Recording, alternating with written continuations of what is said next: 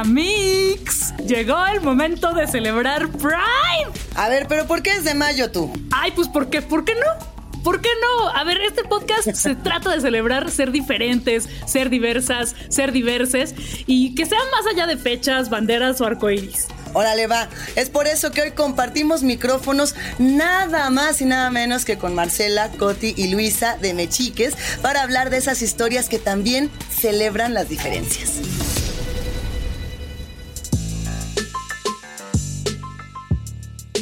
Bienvenidos y bienvenidas. Nosotras somos Plaqueta y Luisa Iglesias Arvide. Y hoy vamos a estar hablando del poder de la inclusión dentro y fuera de nuestro contenido. Es bien interesante, querida Plaqueta, ver cómo evolucionó esta representación de la comunidad LGBTIQ en cine, en TV, en streaming. Y bueno, pues no podíamos pedir mejores invitadas para hablar sobre estos temas. Vámonos por partes. Primero que nada, saludamos a Coti. ¿Cómo estás, Coti? Pues aquí ando muy feliz compartiendo con ustedes, aquí con mis hermanas. Andamos muy feliz porque nos hayan invitado. Marcela Lecona, como siempre, cabuleándonos. No, no, no. Yo estoy en esta mesa porque represento parte de mi comunidad LGBTTIQA. Soy el Plus. Y pues aquí ando metiéndome en una comunidad que ni es mía. Feliz de saludar de este lado también a Luisa, la Luisa oficial. ¿Cómo estás, Tocaya? Tocaya, pues muy contenta de andar por acá. Quiero decir que yo bauticé a Marcela con el Plus porque ya, pues, este, de plano no podía no estar en la LGBTTIQ. Y pues bueno, ya le dimos este el Plus, que se lo quede. Sí, y sí, y sí parece, sí lo, sí creo que lo hace bien. Sí lo hace bien el Plus por ahí. Contenta de andar por acá, comadres. Se vale, se vale también ser, ser aliada. Tenemos un papel ahí que tampoco es tan superficial. Pero ya no hay que hablar de eso, sino de lo que nos han estado pidiendo muchísimo en redes, que es esta serie que nos tiene a todas con el corazón esponjadito, Heartstopper. Levante la mano la que todavía suspira cuando piensa en esta serie. Todas. No, no caben las manos en este podcast. Es una joya. ¿Quién quiere empezarle? A ver, Cotivas, ¿qué te pareció? Eh, pues se me hace muy tierno. Creo que justo, bueno, yo ya estoy vieja, ¿verdad? Es, son niños ellos ya. Este, pero me hace recordar mucho a mi época de secundaria y cómo a veces es estamos tan acostumbrados a callarnos, a no decir lo que somos, porque según nos van a, hacer menos. Y bueno, no, en, en, mi época sí nos hacían menos. Este, ahora me encanta ver que en la serie hay una cambio de tuerca cuando estas personas dicen, ¿sabes qué? No me voy a esconder, esto soy. Y hay toda una comunidad que me va a ayudar a, sentirme como soy. Totalmente de acuerdo, es esa sensación que creo que además se puede ver reflejada en, en, muchos de los contenidos que podemos encontrar en Netflix, esa búsqueda de la identidad, ese coming of age, que Hijo, la verdad es que por lo menos yo me vi identificada como con 10 personajes. Marcela, ¿cuál es el tuyo que dijeras, yo estaba aquí, esa era mi sensación, esa fue mi secund? Y yo, el que ocultaba que es gay. Ah, el que lo desconocía, ¿no? El que lo desconocía, no. Yo sentí con esta serie que gracias a Dios es como un Dawson's Creek. Era como inocente otra vez.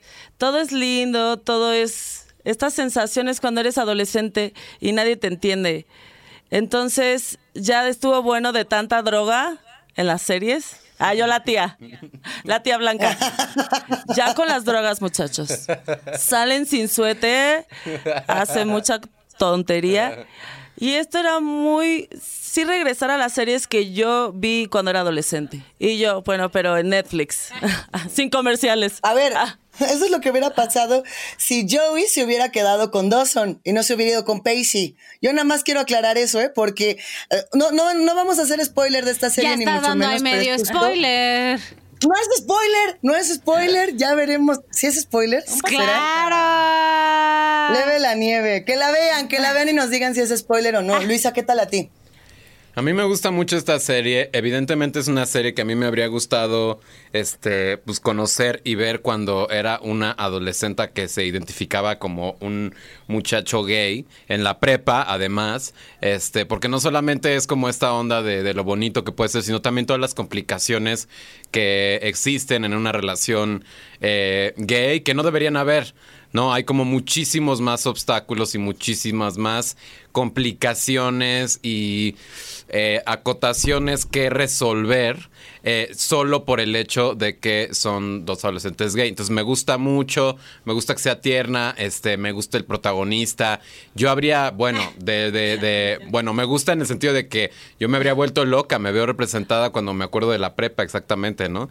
Y, y, y me gustó mucho, este, y pues ojalá que, y yo creo que sí, que pueda como también hacer sentir a la banda como que, mm, pues, pues ir curando algunas heridas viendo este tipo de, de contenido que, que, al final también es como, pues, de, de, esperanzador sin dejar de ver pues todas las dificultades que hay alrededor de, de esta onda. Digo, también son unos niños este blancos, este como privilegiados y como que más o menos pues más o menos, sí. ¿no? Este, sí, este. Pues están yendo a una escuela privada. Sí. De, un, de un instituto y como esta cosa, diferente sería en otro lugar, pero bueno, me parece que igual está bueno. Este, me encanta me, y me, me, me emocionó, pues.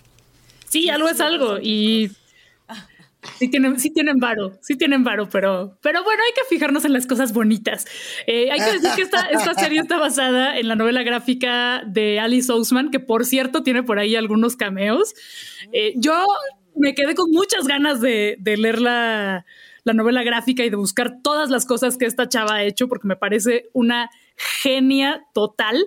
Y algo que he estado viendo cuando visito librerías es que cada vez hay más novelas gráficas, más eh, mangas, más, más novelas de, de letritas con representación LGBT y que esto se esté viendo reflejado en la pantalla es algo que por lo menos yo en mis tiempos, yo como la tía mayor de este podcast, de este crossover, les puedo decir que jamás nos habríamos imaginado. ¿Cómo lo ven ustedes? Yo me acuerdo muy bien que en la secundaria, cuando empecé a ver mucho anime, pues la verdad veía mucho Yuri. Y para las personas que no saben qué es Yuri, es un género de mujer con mujer. Ah, yo pensé eh, que la cantante. Yuri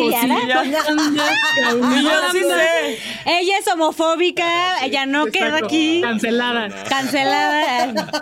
No, no, no, pero ya veía novelas gráficas que eh, pues que me representaban y que me hacían sentir un, un poco más segura.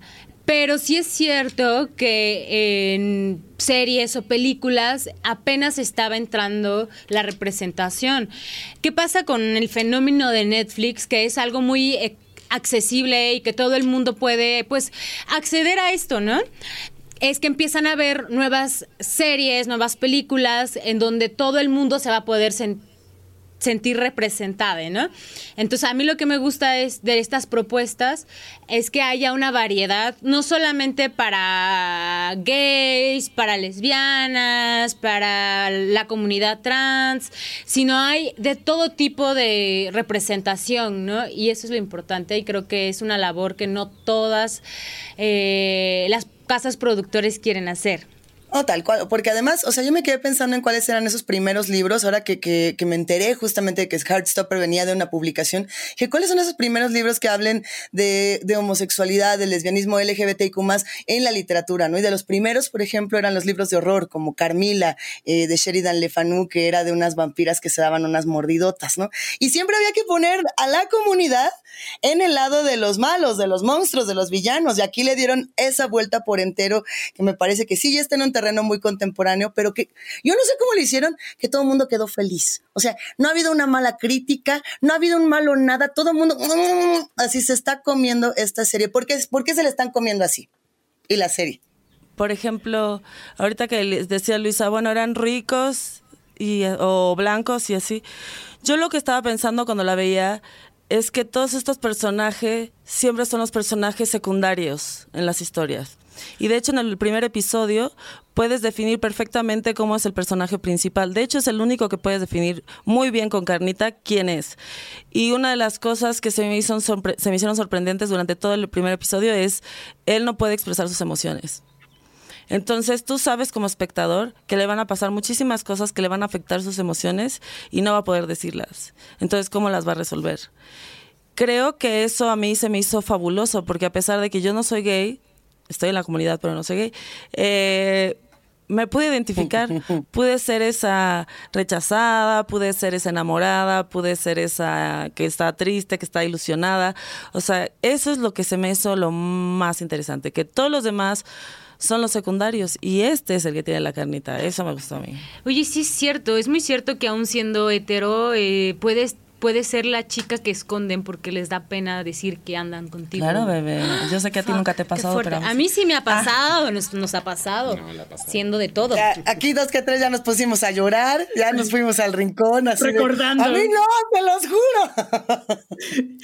Oigan, ¿y qué sienten que hace particularmente bien esta serie? que a otras como que se les fue, que se les fue el tomate entero. Por ejemplo, yo siento que algo que sonaría tan fundamental y tan obvio como que el papel de él lo haga una chava trans, Jasmine Finney, así ídola total, pero que otras series parece que siguen sin poder hacer algo tan simple, ¿no? Como darle eh, a la comunidad trans, papeles de personas trans, de personajes trans, como de, ¿qué, más sienten que, son los eh, aciertos de esta serie? Sí, a mí me gusta, me gustó mucho el tratamiento como de la, o la storyline de la chica trans y del otro chico, como que no sabe si decirlo o no porque son amigos y demás. Eso me parece chido. Este, como yo sí, este, yo sí he escuchado críticas a la serie. O sea, sí me parece que está increíble y es una cosa bellísima y como llena de, llena de amor y de cosas así. Pero sí un poco la crítica que escuché es, bueno, ya también hemos visto, ya tenemos varias o una buena cantidad de series eh, protagonizadas por hombres gays blancos, sobre todo en Netflix, este, y todavía nos cuesta meter ahí personajes mm, pues más morenitos, más trans, más queers, más pobres, este, como en la agenda. Eh, un poco yo veía una publicación de un amigo trans que decía, puta, yo ya quisiera sentir eso, eso que están sintiendo ahorita, no muchos morritos gay con esta serie, puta, qué bonito se sentiría este, si yo tuviera una para... Eh, que hablara, por ejemplo, de unos hombres trans que son gay, que es el caso de mi compañero, ¿no? Entonces, como que digo ahí, todavía nos hace falta, ¿no? La historia de la comadre trans igual está atrasito de la del hombre. No, no, bueno, como que por ahí, ahí se van acomodando las piezas, eh, pero, pero, pues bueno, hay chamba, pues, ¿no? Todavía hay bastante chamba que hacer para, para, pues, tener este pues contentos este, a todos de la manera en la que hemos tenido muy contentos a los hombres heteros y a la banda eh, blanca hegemónica. Oye, pero ahí estás diciendo algo que está chido. O sea, a ver, ¿qué serie desde, desde su punto de vista sí está como dando ese paso más adelante? O sea, por ejemplo, yo siento que esta es una historia muy dulce que, su propia dulzura y su propia sinceridad la, llevaron un pasito adelante. Por, yo, yo, por ejemplo, siempre recuerdo Sense8 cuando estamos hablando de otros contenidos de Netflix, porque siento que sí aborda la intersexualidad, la trans, lo trans desde otro punto, pero no lo sé. ¿Hay alguna serie que ustedes digan, mira, esta la encuentras en Netflix y sí te suma un, un dos que tres? Orange, ¿no? Ay, bueno, si yo lo había mencionado, ella es muy clásica. Creo que obviamente todo el mundo ha visto Orange is the New Black y justo ahí habla de muchas diferencias, eh, pues sí, económicas, ¿no? de, del clasismo, de racismo, ¿no? Y eso es muy fuerte. De hecho, todavía no lo supero. Ah. Pero hay varias, es que justo creo que hay muchas, muchas series que hay representación, pero no sé por qué que a veces los guiones siempre se van a esta fantástica idea de la gente que tiene mucho dinero. O sea, no necesitaría así ver eh, gente de barrio que se enamora con amor de barrio y que se lo demuestran, porque también en el barrio sucede que te pueden discriminar también o también te pueden apapachar. Y esas historias también me gustaría que las contaran, eh, no por hacer eh, promoción en la serie en la que yo salí, ah, pero desenfrenadas, ah, eh, ah. me encanta también. Nos encanta desenfrenadas. Nos encanta desenfrenadas. Salió en la revista Glamour. No, pero... preparada para hacer autopromoción, pero desenfrenadas no, pero super sí, véanla. Pero, pero también hay, hay un poco de de un personaje que no viene completamente de este privilegio, ¿no? Y que al final logra salir de todos estos círculos viciosos desde el amor y desde el amor de una mujer. Entonces, hay bastantes contenidos que necesitamos crear y observar. Em, también pensaba en Frankie and Grace, que es otro tipo de amor que eh, se les presenta el amor el gay ya grandes, ¿no? O sea, como que mucha gente piensa que está mal cuando sales del closet a mayor edad porque según esto hiciste perder el tiempo a las personas con las que estuviste, en este caso pues las dos esposas, ¿no? Pero creo que la serie lo que plantea es amor va a solucionar este problema de amor. Y eh, las mujeres, estas esposas que al principio sí están decepcionadas, tristes, terminan siendo mejores amigas de sus esposos que se convirtieron en esposos entre ellos dos. Entonces se me hace increíble también esa serie, eh, el amor que puede surgir a partir de la tercera edad. ¿No? Que mucha gente piensa que la gente de tercera edad no ama, no siente, ya andan ceñil y eso es mentira. Oye, Big Mouth. A mí me encanta Big Mouth. No, bueno, qué cosa. Porque además, qué onda tan este, didáctica. Este, esta onda de representar los sentimientos o las emociones, este eh, clásicas como de la adolescencia o más cabronas de la adolescencia con monstruos, ser tan didácticos este con las con todo, o sea, la, almohada con la que se la chaquetea es un personaje y es Natasha Lyon además. Una vez más, Big Mouth aparece nominada y multipremiada en el en esta en esta ceremonia, nada que ver. ¿Qué le pasa, no? Oye, y además este, ¿qué te iba a decir? En Big Mouth, a mí me encanta que en la última temporada te digo, en los primeros capítulos, no en todos, y hay como una storyline medio, este, sale una morra trans que está interpretada por Harry Neff, que es una modela trans, y es una morenita, narizona, este, cabezona, eh, que digo, bueno, yo de adolescente me habría, este, le, decía al Wookie, habría matado a mi hámster por ese contenido. No, no es cierto, soy vegana, eh, todo bien. Pero, este, oye, qué delicia, Big Mouth. Eh, a mí me encanta, y me encanta que sea tan didáctica y como tan abierta eh, para hablar de esos temas, porque así tendría que ser, a pesar de, bueno, la, el conservadurismo que andan tras la serie, que porque pedofilia y no sé qué, y es como, a ver, este, no se acuerdan cómo éramos a los 13 años, a los 14 años y todo lo que nos pasaba, eh, pues esto lo explica muy bien y, y es además chistosísima. Súper graciosa. Bueno, yo la serie eh, Betty la Fea. Porque es la número uno. Porque es la número uno. Eh, siempre será. Nunca va a salir del top 10. Y es de esta mujer que pues no era grata. agraciada. Y, agraciada. Y ya no tenemos este, esos estereotipos, ¿no?